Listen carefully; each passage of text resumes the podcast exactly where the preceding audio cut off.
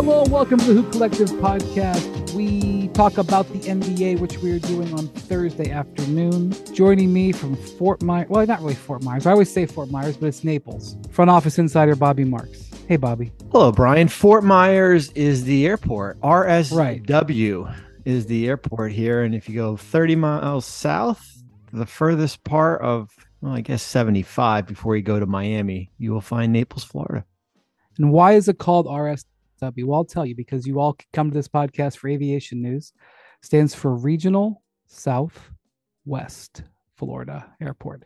Okay, thank you, Bobby, for allowing me, to intercede with that. Joining us from Los Angeles, although he's just back from East Lansing, this is home away from home, and he's wearing a tie, a Red Bull Thailand T-shirt.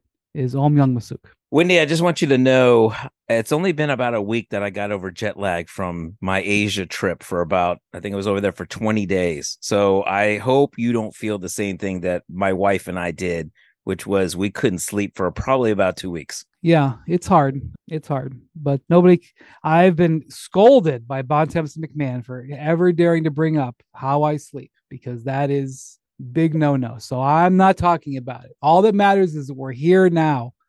Wait, I will ask you this, because I asked Malika this. You couldn't have seen this because you were in the Philippines.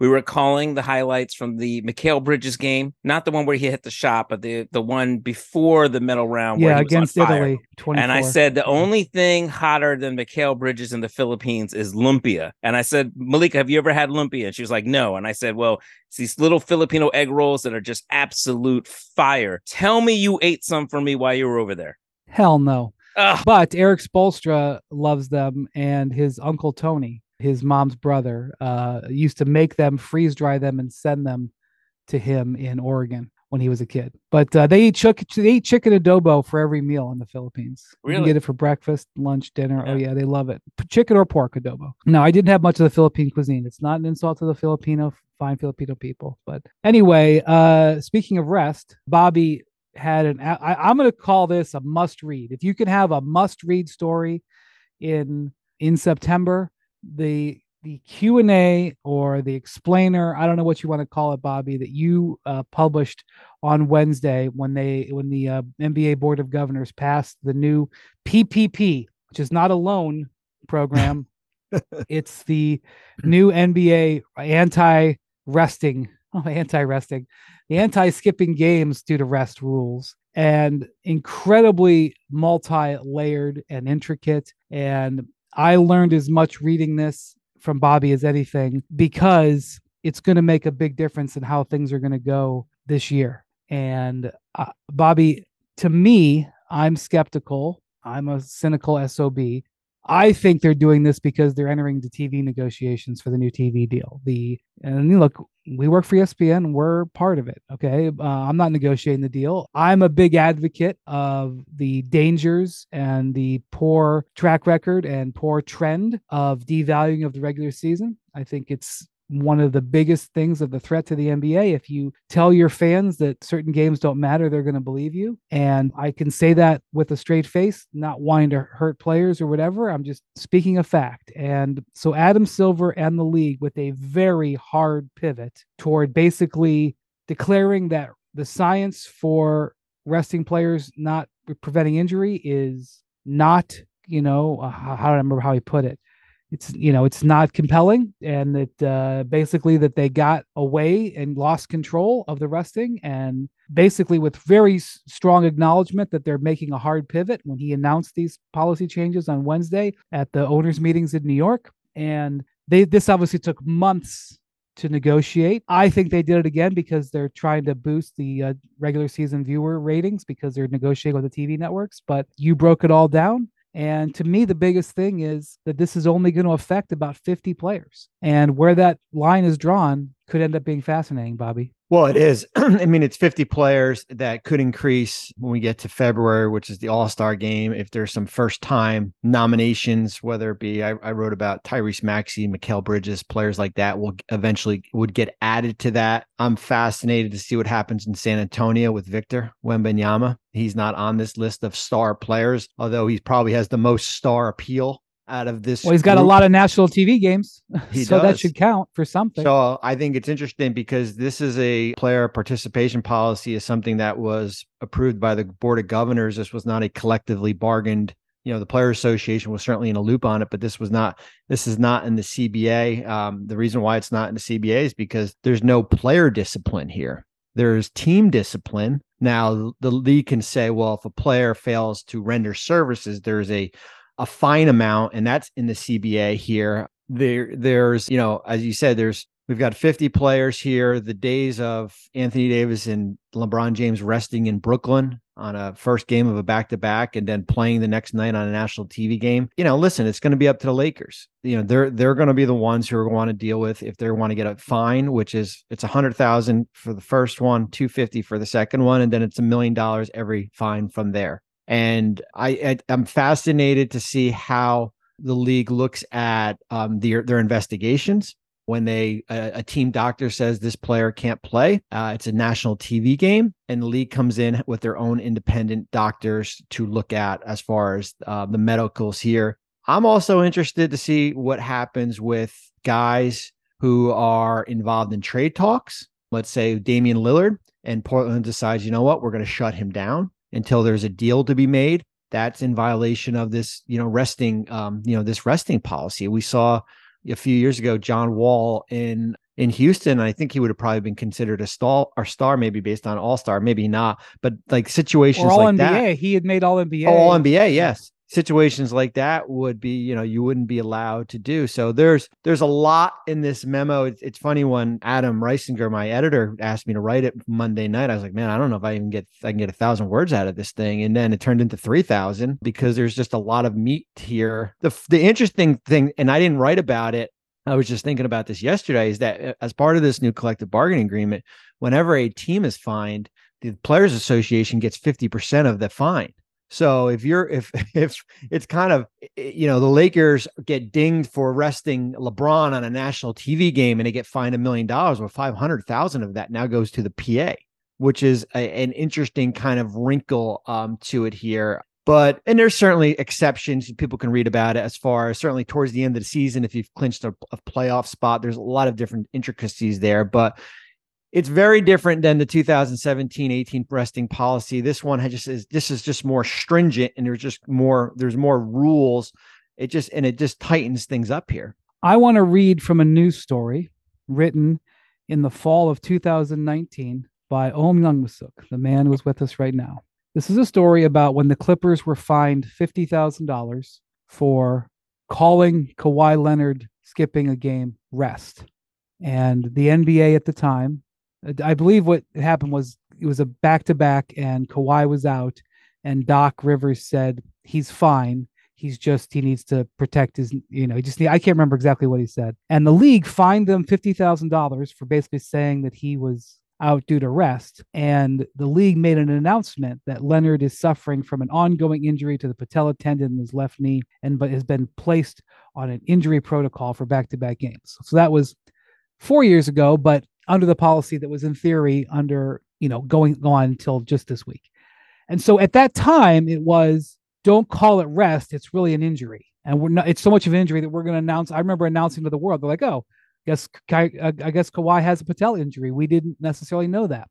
Now, this is the way it is. Now, if the Clippers say that Kawhi Leonard is going to be out with patella injury, the league might come in and say, actually, that was due to rest. That wasn't due to a patella injury. And here's $1 million fine.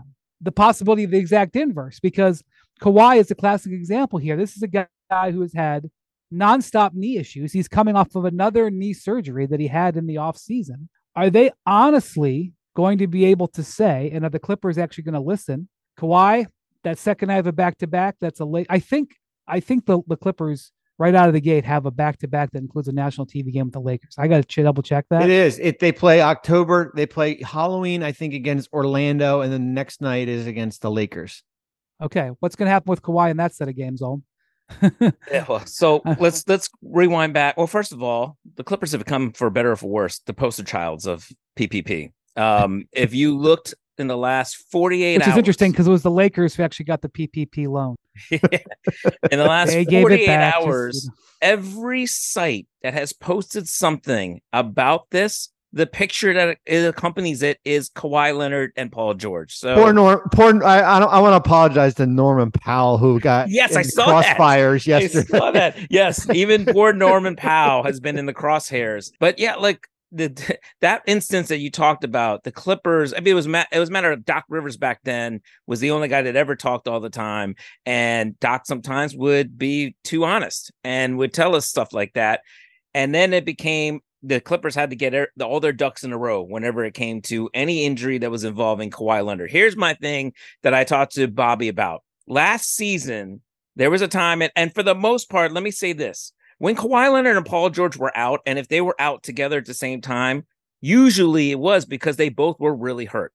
If there was a time when they were resting Kawhi Leonard on back-to-backs, oftentimes, Paul George played in the game that Kawhi Leonard did not. It was not really a lot of times that I remember that both of them were out of a game. I remember a game that was in the afternoon, and Ty Lue found out like I was about to get to that. Didn't interrupt. Sorry. Unless sometimes if the back-to-back, the first game was a marquee game that they felt they needed to get. But usually in a weird way, a lot of times it was it looked like they were picking the game that they thought they should win, and then they would have their star play in that game. But anyways, this is where it gets hairy to me, and I asked Bobby about this. And when the NBA sends investigators in, what is going to be the process? Because there was one time in the regular season last year, this game really sticks out to me. Both players have been out for about 5 to 6 games, and then they came back and practiced on a Friday afternoon.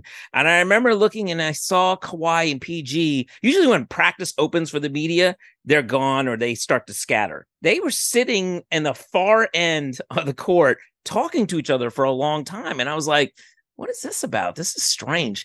And so the organization, Ty Lue had basically said, yeah, they practice full and all indications. He didn't say this verbally, but it basically made it sound all indications are they're coming back tomorrow. They practice full. They pass what they needed to pass. All we just need to see is how they feel tomorrow morning. But I mean, the entire organization was expecting them to play the following day. But the following day was a 12 o'clock game, I think, against Sacramento. Clippers hate those matinee games at home that they get screwed with because, you know, they're the stepchild tenant and Staples or, you know, and at crypto.com. So we come there and it's like about, you know, Ty Lue meets with the media and all of a sudden it's like Kawhi Leonard and Paul George are out. And I remember talking to people in the organization that day, and a lot of people were like, what is happening here? These guys look like they were coming back. They're not.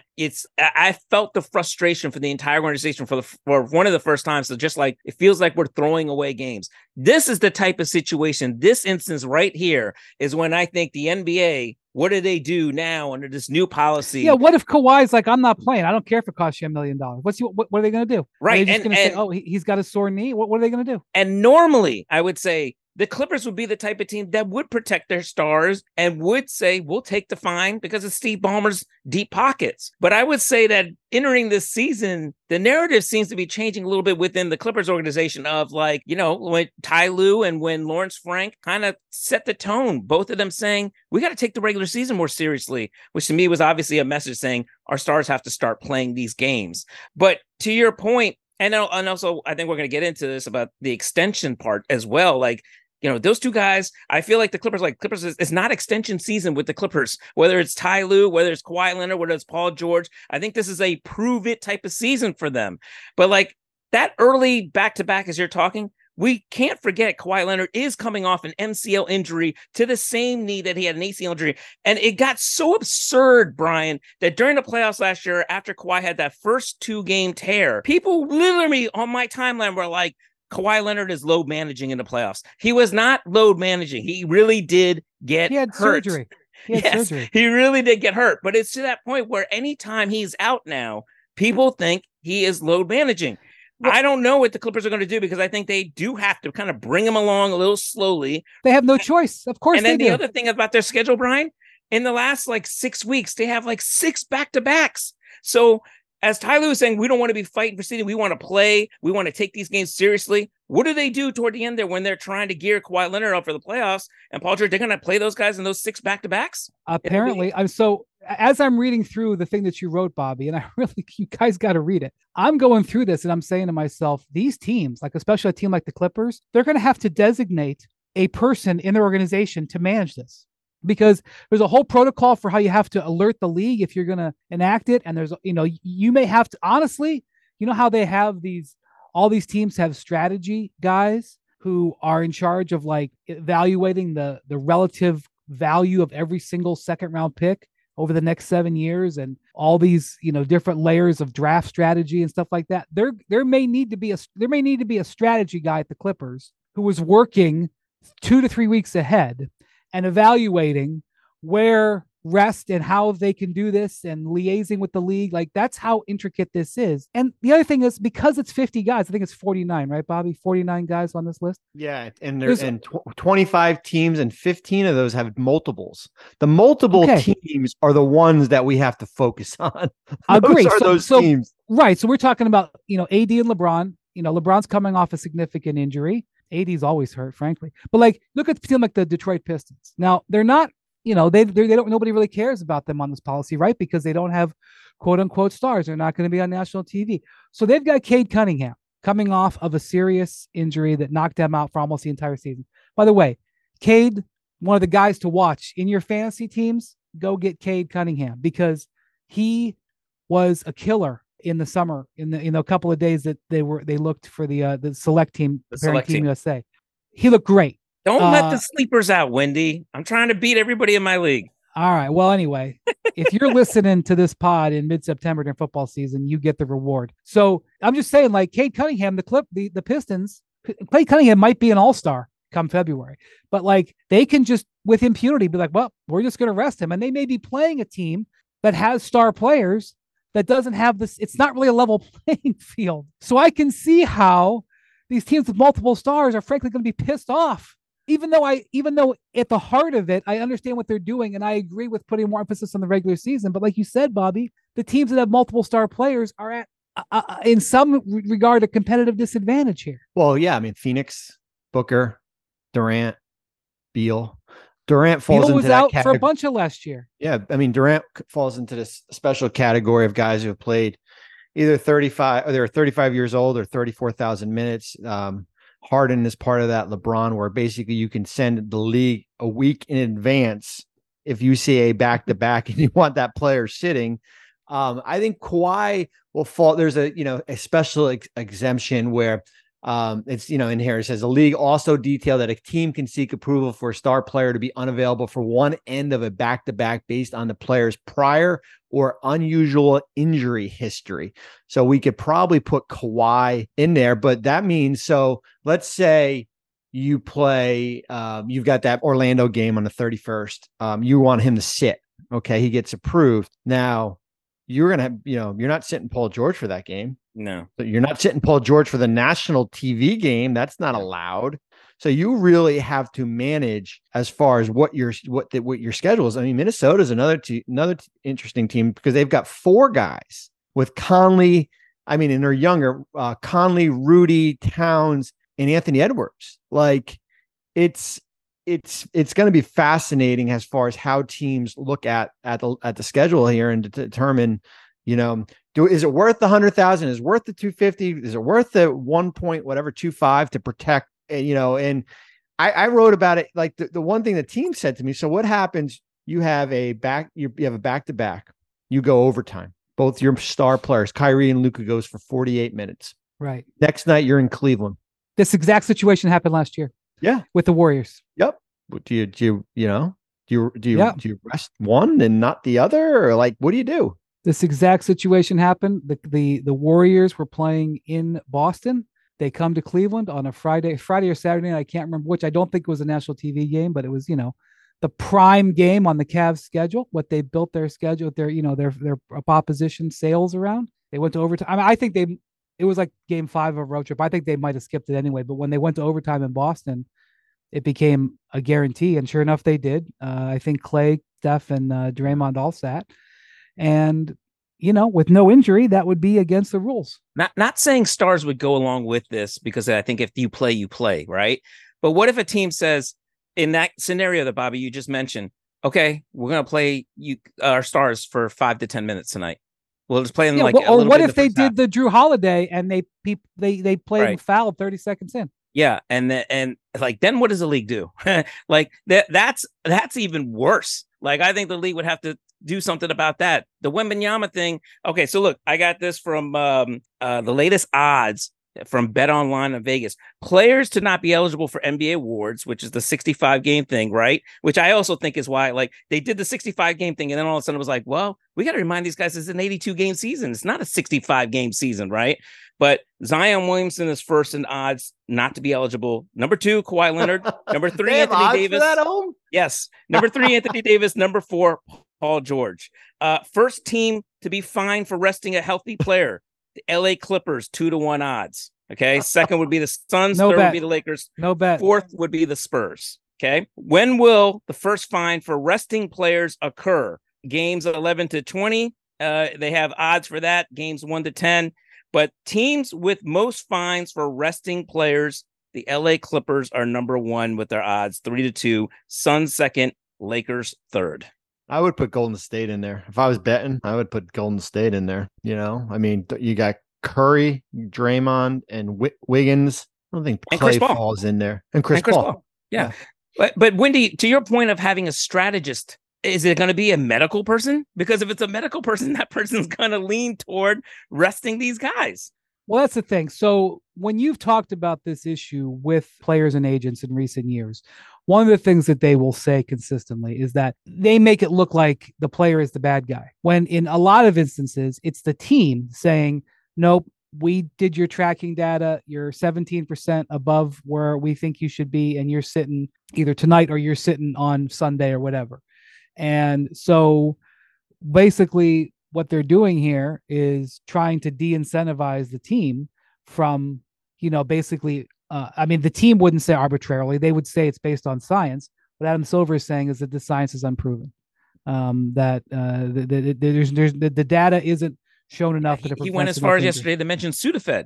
Yes, because Sudafed, one of the ingredients in Sudafed, the FDA basically said doesn't work after all these years. And so he basically compared resting to Sudafed. And I mean, there's a couple of people who work with us in the media who are big believers in this, who I can only imagine what happened when Adam Silver said that. So, but it's going to be interesting to watch for sure. And this is going to be one of those things that I think whenever there's a big offseason change, whether it's a change to the replay rules, whether it's a change to the hand check rules, whether it's a change to the traveling rules, it's hyper awareness happens early in the season.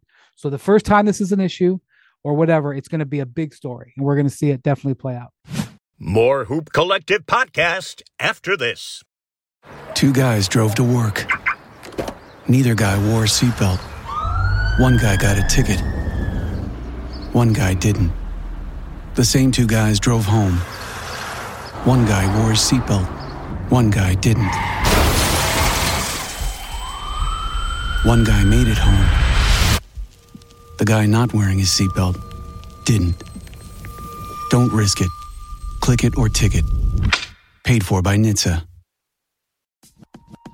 For the ones who get it done, Grainger offers high-quality supplies and solutions for every industry, as well as access to product specialists who have the knowledge and experience to answer your toughest questions. Plus, their commitment to being your safety partner can help you keep your facility safe and your people safer. Call or click Grainger.com or just stop by.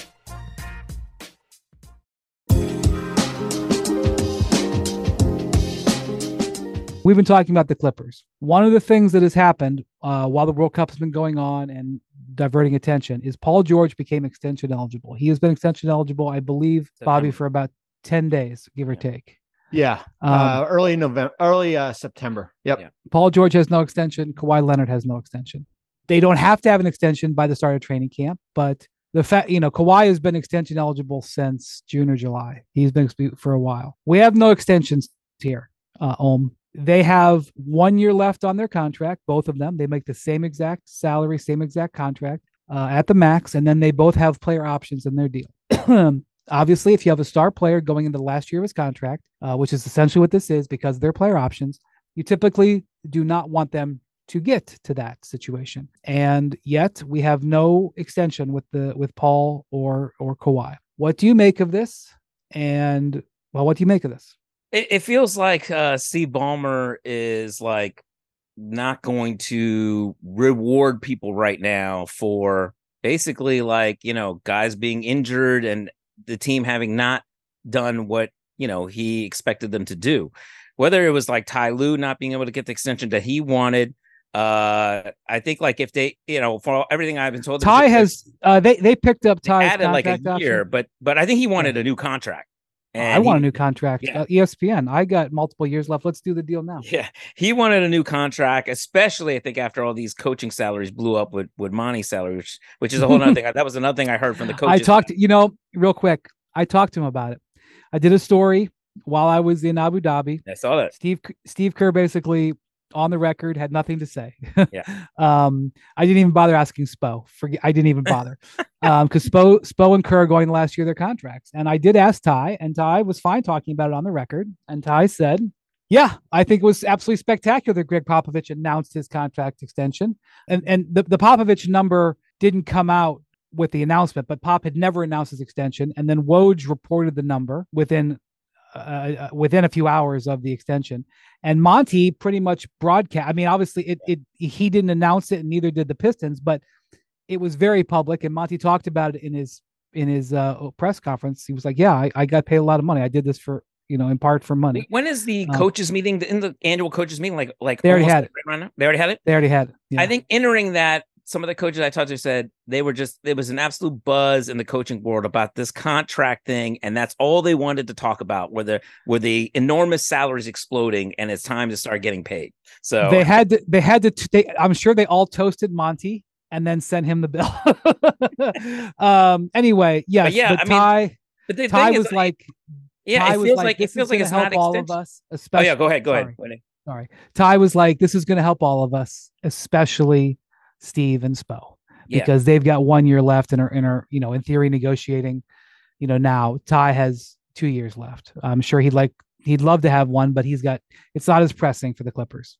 Sorry. And look, let me say that Steve Ballmer absolutely loves Ty Lue. And I think he knows what he has in Ty Lue, but at the same time, I think Steve Ballmer's finally like, let's see this team do what I've paid this team to do and everything I've done to make this team a championship caliber team. And so I think that also extends down probably to Kawhi and Paul, that there's just no rush to do an extension with them. And I guess if they wanted to do an extension on the Clippers terms, probably, then maybe we might see an extension at much, much less than what they would hope for. I don't even know. Maybe the Clippers are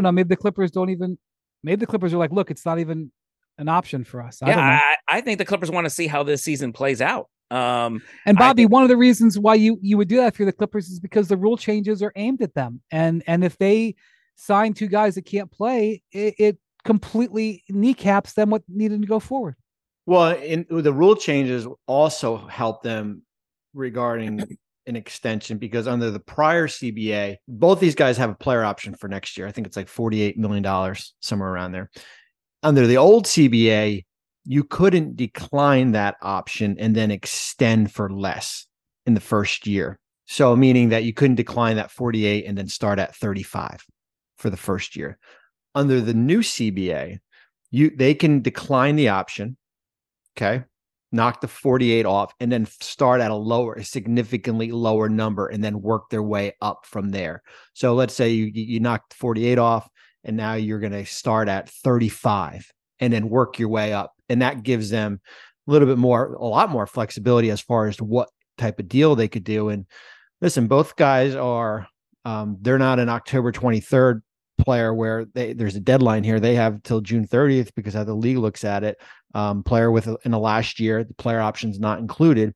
You've got pretty more of a runway to get something done. Yeah. So that's going to be interesting. Obviously at media day, if they don't have a deal done, they're going to get asked about it. So they're going to have an answer. They don't have to have it done, as Bobby just said, but you know, this is something typically that you'd want to handle before certainly the start of the regular season, but most likely start of training camp. A number of other extensions have gotten done before training camp. Yeah, it certainly feels like it's a, you know, prove it type of season for the entire Clippers organization. That basically, I think Steve Ballmer's just kind of like, hey, if people want to get rewarded, at least this is my thinking, is that if people want to get rewarded, let's see you guys do it on the court. And of course, remember, they're going into the new arena next season. Steve Ballmer does not want to go into that arena rebuilding in a complete rebuild. I think he even said that lately on Paul's pod, but you know, I think he also, with the way the new CBA is, and it's so restrictive and punishing for teams that pay a luxury tax-paying team like the Clippers, I think they are doing their due diligence and watching how to build this team moving forward. And I know there may be some, you know, they almost had a deal for Malcolm Brogdon, and then that deal fell apart. They tried to trade for James Harden, and that deal didn't happen. And from what I understand, it was the Clippers who said, okay, there's no deal here. We're going to move on. And so I assume that while they certainly could make a deal mid-season, I assume that this is what they're going to go with. And I assume this means Russell Westbrook, while they hunted for other point guards, I assume this means Russ will be their starter. It worked out well in the playoffs last year. I think it's somewhat of a mistake to abandon Terrence Mann, who was playing very well when they made the Westbrook move, but whatever, you know, is running it back. That's essentially what they've done. They traded for KJ Martin, which was a nice pickup, but he's a backup. They do have trade assets, Marcus Morris, Robert Covington, expiring contracts. I do think they're a strong candidate to make a midseason trade, but how do you feel about them if they do just say, let's just everybody, we're going to just play it out for this year and see how it goes? I mean, Kawhi is going to have to play more under the new rules, I guess, and he's potentially going to be incentivized to play more. And the other thing that I'll point out, the Clippers are not without leverage here on Paul and Kawhi. As far as I know, those guys want to be in Los Angeles. Yeah. And so, like, if they opt out and become free agents, I mean, I guess somebody could go after them. You know, Philadelphia right now has positioned itself to be a big free agent player. I guess Philadelphia could, you know, swoop in and go after Paul or Kawhi. Are they going to Philly or someplace like that? I don't know. Maybe, you know, maybe it's not the worst set of risks factors for the Clippers to play it out on. Yeah, I mean, I think that's something that also does really play into, or at least the Clippers hope plays into their favor. As far as how they're going to do this season, I think if those guys are healthy going into the playoffs, I think the Clippers do feel like even if we don't make a move for James Harden, as long as Kawhi Leonard and Paul George are healthy, we know what they can do when they're healthy. We just haven't seen it all the way through. But we saw it a couple of years ago, obviously, when they made it the second round, Western Conference Finals. Kawhi Leonard was great in those first two rounds, and then he gets hurt. Last year was just Kawhi. Paul was hurt. They were waiting for Paul to come back. Kawhi looked phenomenal in those first two games. Then he gets hurt. So I think they're just like, look, I think Terrence Mann, he can make another leap forward. He's worked hard this offseason. He looks in phenomenal shape. KJ Jr., you know, Kenyon Martin Jr., he basically brings an athleticism. He brings a fire to them that they absolutely need, an ability to run a full season. Well, also, if they trade Marcus Morris, which he in theory could step in and be their starting four, depending on what kind of trade they would do. I mean, I think they are still waiting to see the Sixer situation and whether it turns into a tire fire here. I mean, like, or just a disaster. Like, basically, if, you know, James Harden tries to light that house on fire, the Clippers will just sit and watch and see what happens. Well, I don't know. Who knows? Maybe Kobe Brown. I don't know how, but, you know, that's the guy they drafted with the 30th pick. Maybe he looks great. And all of a sudden it's like, well, wait a minute, we might have something here. I don't know. I'm not necessarily expecting that, but it's definitely a complicated situation because I think once I think the Clippers weren't sure about whether they needed to go forward with this. And once the new rules came out, and then once Kawhi got hurt again, I mean, Ohm, you and I were on that Suns Clippers series. Yeah. You remember they won game one and then there was 2 days off between games one and two. That Clippers team was on air because they had Kawhi playing good. They had the possibility of Paul coming back. They liked their game plan against the Suns. I mean, like, I'm not going to say they were like, oh yeah, we got him, but like they had a lightness to them that I hadn't felt around the Clippers in a long time. Yeah. You know, they were like, we might be able to do this. We might have a run in us. You know, we spent some time around them for a couple of days there in Phoenix. And then I remember game three, right? It was like all of a sudden. Yeah. Well, remember what I told you in one of the games? I think it was like game one. We're sitting there and you know, Kawhi does this every game. But I think I told you inevitably when a Kawhi looks like he tweaks something and for like about a 2 second thing, he looks like that looks like a little limp. And then all of a sudden it's gone and he's fine. I think I told you, I said with Kawhi, you always have to watch these things. But it's the next day when you got to see if he's okay. Not in the game. In the game, he always plays it. It looks like he's fine. But then a day or two later, something pops up with Kawhi. And then that's basically what I think happened. He hurt himself, I think, in like game one, but didn't think anything of it. Game two played, looked still great. And then it flared up on him, you know, at some point in game two or after game two. And then that's when they found out, you know, it was a basically torn MCL. Man, rough. More Hoop Collective podcast after this. Vivid Seats wants you to get to the games you love this spring. Experience every pitch, assist, and game-winning shot live and in person. And the best part? Each transaction is a step toward a free 11th ticket with Vivid Seat Rewards. Score unbeatable perks like free tickets, surprise seat upgrades, and annual birthday deals. As official ticketing partner of ESPN, Vivid Seats is offering you $20 off your first $200 ticket purchase with code HOOP. That's code HOOP, H-O-O-P. Visit vividseats.com or download the app today. Vivid Seats, experience it live. Now let's talk about the play of the week. The pressure to follow up Hypnotic and Cognac weighing heavily on the team. Hypnotic was in the cup, blue and ready for the play. And boom, Añejo Tequila came in with a smooth assist to Hypnotic's tropical fruit finish. Shaken, strained, poured. It was green and good. The playmaking splash shifted the tempo. Another great cocktail from the Hypnotic team. Every season is Hypnotic and Tequila season. Hypnotic Liquor, Bardstown, Kentucky, 17% alcohol by volume. Hypnotic reminds you to think wisely, drink wisely.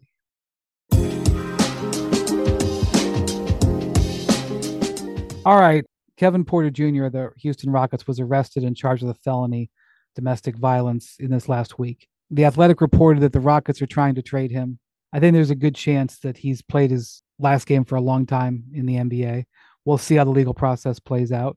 However, the Houston Rockets have to handle business. And Kevin Porter has a unique contract. He has a 4-year, $82 million contract, but only the first year, which I think is about $16 million. Is that right, Bobby? Yep. Is only this year is guaranteed. So the Houston Rockets are in an interesting position. Now, you may say to yourself, well, if he's facing this, you know, number one, why wouldn't the Rockets just cut him? You might say, well, if he's been accused of, striking his girlfriend in the face, causing her to bleed, I believe he's charged with some sort of strangulation, and that there's been reports that she has a fractured vertebrae. If that's the case, why wouldn't the Rockets just cut him and say goodbye and pay the money? So, Bobby, explain to us why the Rockets now have to do some strategy, even though this is a complete mess situation on a human level. From a basketball strategy level, the Rockets have to go to do some work here. Well, I think, there's multiple different options that Houston's going to be looking at. The first is, while this investigation is going on, and if it's not resolved, we're going to keep our distance and you're not going to come to training camp. Okay. Like, that's business one here. The second order of business, and I've seen this from a lot of people, is like, why don't they just waive him? And they can, right? They can waive him if they want, and they can absorb his $15.9 million cap hit, and they would be off the hook for money going forward. However, if Porter Jr. eventually is found to be either guilty or the league suspends him and he's not under contract, similar to what happened with Miles Bridges last year, the Rockets are still on the hook for that money, because he's not under contract with them anymore. So he would still be getting that money here. I think what's interesting is that, and it's a complicated rule in the new CBA here, and the league basically included this language because guys would get suspended on towards the end of their contract. They would become a free agent, and teams would be reluctant to sign that player. So John Smith got suspended towards the tail end of the year for 5 games. He became a free agent. Teams didn't want to sign him to a 10-day contract because he had to serve 5 games. Now, how the league has language in here, it's called a carryover suspension here. So, for example, Kevin Porter Jr. is waived in Houston. He is suspended 25 games. Well, Porter Jr. could just play out the year, not sign with the team, collect his money, and there won't be any suspension the following year because this carryover suspension would basically eliminate anything that the league has put in here. So, and then there's the, you know, certainly the trade component here. And I just, like, from a moral standpoint, and we'll see more at what comes out in this, like, what team out there would want to trade for Kevin Porter Jr., even if the thought was is that, you know what, he's going to get suspended, we'll collect some money from him, we're going to get a first-round pick and have our name attached to that, even if he never played a game. Like, eventually, like, when we look at Wikipedia and you look at Kevin Porter Jr., it will say played for Cleveland, Houston, and Team A. I mean, that's the reality of it in here. So, but listen, it's a business. And if teams can get draft compensation for a player that Houston is trying to get rid of because of these circumstances, I get it here. But, you know, the one thing that Houston is not going to do is they're not going to waive him. I don't see them waiving him until there's more clarification as far as where this suspension is going to be. Yeah, if there so is let one. Me. So some people might say, well, why do they need to attach a draft pick to get off of him? Why can't they just do what you're just saying? If they really want to get rid of him, they need to waive him. And here's where the basketball strategy comes in. And I don't mean to be coarse here, because we are talking about a domestic violence situation where he's accused of doing something terrible. And I'm not disregarding that, but I'm just saying, if you want to try to understand what the Rockets might do here, we're going to try to explain it. If you look at the Rockets books, they've got Fred VanVleet, their big free agent signing, $40 million this year. You've got Dillon Brooks, their other big free agent signing at $22 million. Then after that, they have a bunch of relatively small salaries. And except for this one salary, Kevin Porter, $15 million. If they want to make a trade and acquire a player, having that salary could be important. So in addition to, you know, they're trying to make the playoffs this year. You know, they went out and spent a bunch of money, you know, not only signing VanVleet and Dillon Brooks, also signing Jock Landale. They signed a bunch of money. And so they, I think, would like maybe to get a player out of that spot. And if not a player immediately, even if they can trade him for another piece that they can use for trade purposes later, which is why it wouldn't just be attaching a draft pick to him to just get rid of him and get rid of the problem and get rid of the PR. It would be to get him and be able to have a player to help them now, or have the ability to use that, you know, contract that they bring in another trade. And that's where the strategy comes in. It's certainly not something that Houston probably hoped to be dealing with at this point. They obviously were concerned about some things about Kevin Porter. They gave him a contract that was unique almost in the history of the NBA. Maybe it's somewhat comparable to Zion Williamson, but not really, because Zion's contracts, their guarantee is a little bit different, and they're worried about Zion's injury. In the case of Kevin Porter, they guaranteed him 1 year and had $60 million non-guaranteed on the contract, which basically was like, we're going year to year with you, sir. And this is part of the reason why, you know, he was arrested in Cleveland. He had a situation happen in Cleveland before he was traded. That was really a remarkable story. He was in a car that had a single car crash that flipped. He was extraordinarily lucky that he was not injured at all or killed. He flipped his car on the highway. And when the police came, they found an unregistered gun in the glove compartment. And for various reasons, he walked away from that situation, not only unhurt, but didn't even face a single charge. And shortly thereafter, he had an altercation with some folks in the Cleveland front office, and it led them to trade him. But he obviously, and the Rockets obviously protected themselves to a certain extent because of his track record. But a Kevin Porter move, you know, here's the thing, Bobby, depending on the team, you're right to put out a press release. I mean, the press release would say, Team A acquires first round pick. And then in the very bottom, Team A also acquired, you know, guard Kevin Porter Jr. How many first round picks does Houston have? And don't they have like 2 unprotected Brooklyn picks? They have the picks from the Nets, so I wouldn't think, you know, those are certainly not in play. I mean, they owe Oklahoma City still things from the from that Westbrook trade. I'm just pulling up their stuff right now. They've got their 27, 28, 29, 30, their own. They owe the Thunder pick in 26. That's top four protected. Yeah, I mean, they got some seconds here too. The Nets, they have two first rounders from the Nets that are unprotected, right? Yeah, 24 and 20. They're not trading those. 24 and 26, 25 and 27. They can swap with Brooklyn. So if another team were to trade for Kevin Porter Jr. and get a first round unprotected pick back from Houston, they could waive Porter Jr., right? And then they would swallow. Well, Bobby was saying that they might. What will happen? Bobby was saying they might not waive him. Yeah, what you will do is you will acquire him, let him sit on your suspended list until the suspension is over, because you will collect money that he will lose from it, and then you will waive him once the suspension is over. If you waive him before, like if you acquire him immediately, then waive him. You're on the hook for $16 million. But if you won't, because there's no games to serve from a suspension standpoint, which would be the PR price to pay for that team, basically. And also, what is the price of an unprotected first round pick? Right. If a team has that type of pockets and say, well, $16 million is worth going and get a first round pick, and we'll just cut him because we don't want the PR nightmare either. Right. In theory, a team could do that, right? I'm just saying that the snap concept that just cut him is not. That's what the point we're trying to make here is that there could be a deal that involves some real players potentially. Well, and there could be the deal too that a team that Houston calls says it has a player that is making, I don't know, 10 and 10. He's got a salary for next year, and the Rockets says, you know what, we're going to be a over cap team next year. We can, you know what, we can take back a player for this year and for next year. They get off the Porter Jr. money this year, even if it costs us a first. Yeah, so I think there's a lot of yeah. Yeah, there definitely are some trade concepts that are out there. Whether or not they could ever agree to them and actually they get their owner to sign off, that's another story. But there are some trade concepts that are existing that describe Bobby said.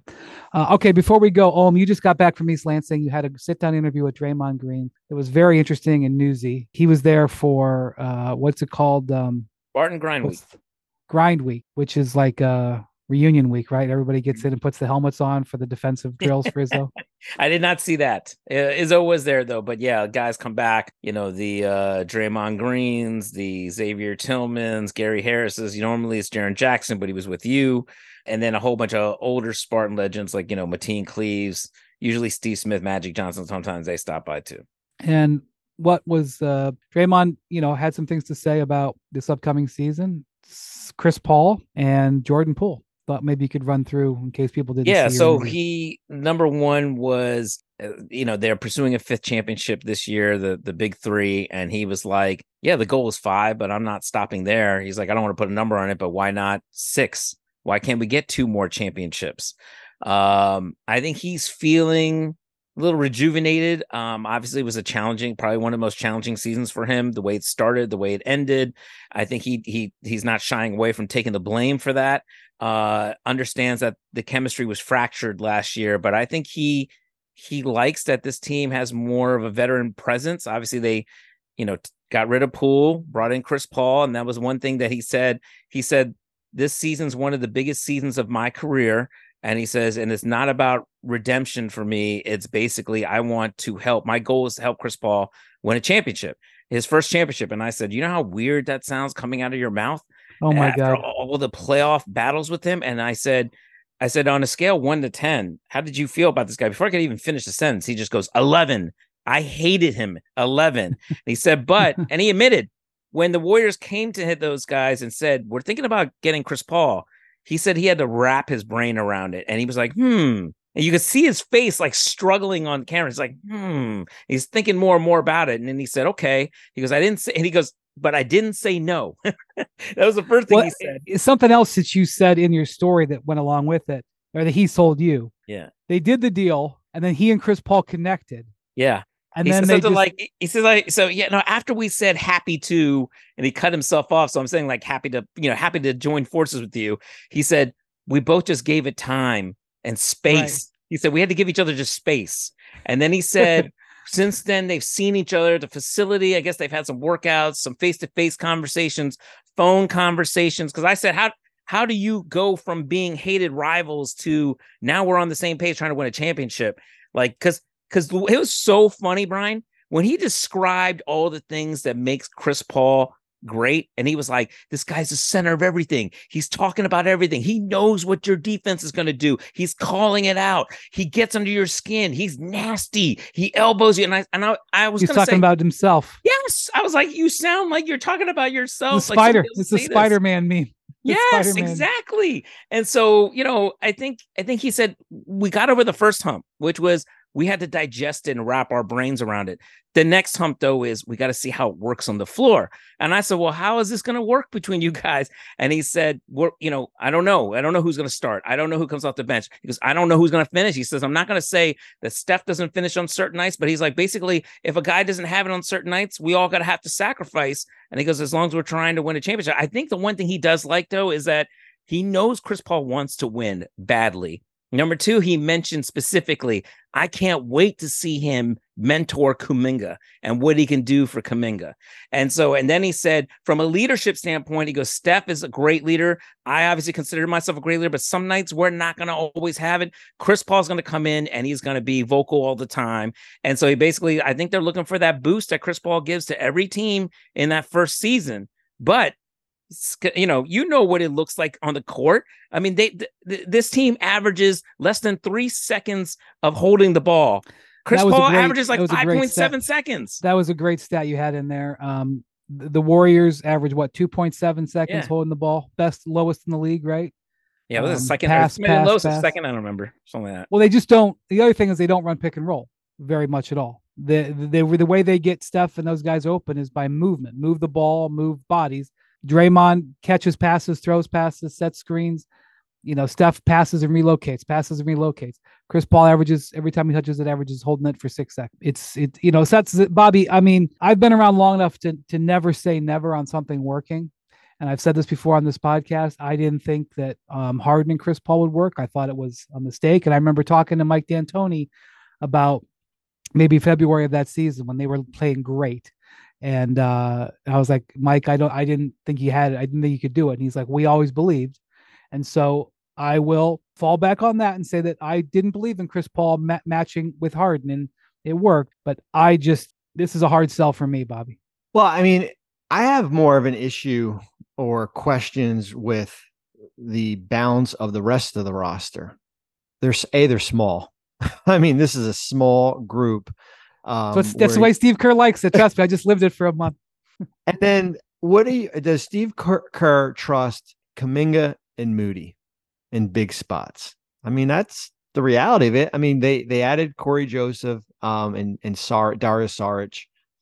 Maybe he trusts them more with Chris Paul on the floor with them. Maybe that's the answer. You know, like I think okay, here's the way I look at it. Are they better in the playoffs moving forward with Chris Paul than Jordan Poole? Chris Paul, I think, you know, he's going to be I'll ask a second question there. Do they make it to make it the playoffs? Does Chris Paul make it past February with them? You mean to me, that's the first question. Injury-wise or schematic-wise? No, are they going to trade him? Are they going to trade him again? Well, I'm just. I think because here's the reality of it. Like, do you really think Chris Paul will be on a Golden State unless they win it all or go really far? Do you think he's going to be on their roster next summer? Never, ever, ever, ever, ever, ever question the undefeated bird rights of Chris Paul. Chris Paul's bird rights should go in. When Chris goes in the Hall of Fame, there should be a second little pedestal right next to it with his bird rights. Who's going to present the bird rights? Larry Bird. We have LeBron present Chris Paul and Larry Bird present his bird rights. I'm sure Larry would love that. I say this with respect. Chris Paul's been on this podcast. You know, you guys know how I feel about him. I have immense respect for the Warriors. I have immense respect for Steve Kerr. I have immense respect for Draymond. My God, Steph Curry. And Draymond is saying the right things. Like, regardless of how he felt when he first sent that text or, you know, called them, when you could tell there was like a sour taste in both their mouths, like, okay, all right, talk to you in a few weeks, bro. regardless of how that is, like they definitely are on the page right now. And so like my question is like when Ramona Shelburne does a story like in March or next June, when she like gets inside and breaks down and gets everybody to tell the stories and everything, is she going to be saying, you know, is there going to be a Ramona story that's like the Warriors put a good face on in training camp, but they knew there was no way this is going to work? And that's what I'm wondering right now, but I'm not there. I wasn't in their workouts. I was in Manila. I don't know what's going on there, but Draymond is saying the right things right now. Look, I mean, there's going to be times when Chris Paul is going to act like his normal Chris Paul, alpha Chris Paul, and say things. And I wonder how that's going to go in practice or in the huddle with Draymond. You know what I mean? Like, it's going to be real interesting that this guy used to get under Draymond's skin. You know what I mean? And so now they got to like basically hear each other out as teammates, and they got to fight with each other as teammates. And you know how that goes. And we'll see how that happens. But I do think Draymond learned from last year. I mean, obviously it was, you know, he had that leave of absence after the fight with Poole, and, you know, Tom Izzo had to check on him every day to check where his headspace was at and try to get him to reset. And he even said, I couldn't really lead the way I was capable of. So I think he's excited about that, but yeah, I don't know. I mean, here's one thing he did say. He's called Chris Paul the master. And he said, and I can't wait to learn from him. And I was like, man, okay.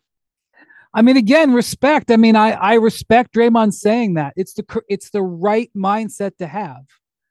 And look, the Warriors don't do this without a belief in their guys that they can make it work. But again, when I said this a couple weeks ago, I got some blowback on it, but I'll say it again. Remember, part of the reason they did this deal was a salary dump. Just, it wasn't like they looked at this and said, oh my God, this fit is amazing. It wasn't like when the Lakers traded for Westbrook, they did that deal thinking that this was going to work. Mm. A lot of us didn't, but like people who have championship rings were like, this can work. And it didn't, but they did it with the belief that it was going to work. This deal, whether it was 5%, 51%, whatever, was partially done because they were dumping Jordan Poole's salary so that they could afford to pay Draymond and Wiggins and potentially Clay going into the future. So, but does this keep that in mind? And this also improved their locker room after everything they went through last year. How could it be worse? Right. I'll tell you what, Draymond's attitude indicates that it already has. Yes. Right. Yes. So maybe that's the case. And you know what? As difficult as it is for Chris, sometimes play with Chris Paul, he wins the respect of teammates. And that's what Draymond said last year. The fabric was off. The team was not together. They were not a team. And he's saying basically this year, we got to get back to that because it was fractured last year. And so I think if you bring in a guy like Chris Paul, they're probably thinking, at least in year one, it's probably going to go better than it was last season. Okay. All right. Well, check out both what Bobby wrote about the PPP policy. It's redundant, the PPP, and Ohm's sit down and story with Draymond. Thank you for listening to the Hoop Collective Podcast. Thank you to Jackson and Parker, our producers. And we will talk to you guys in a few days.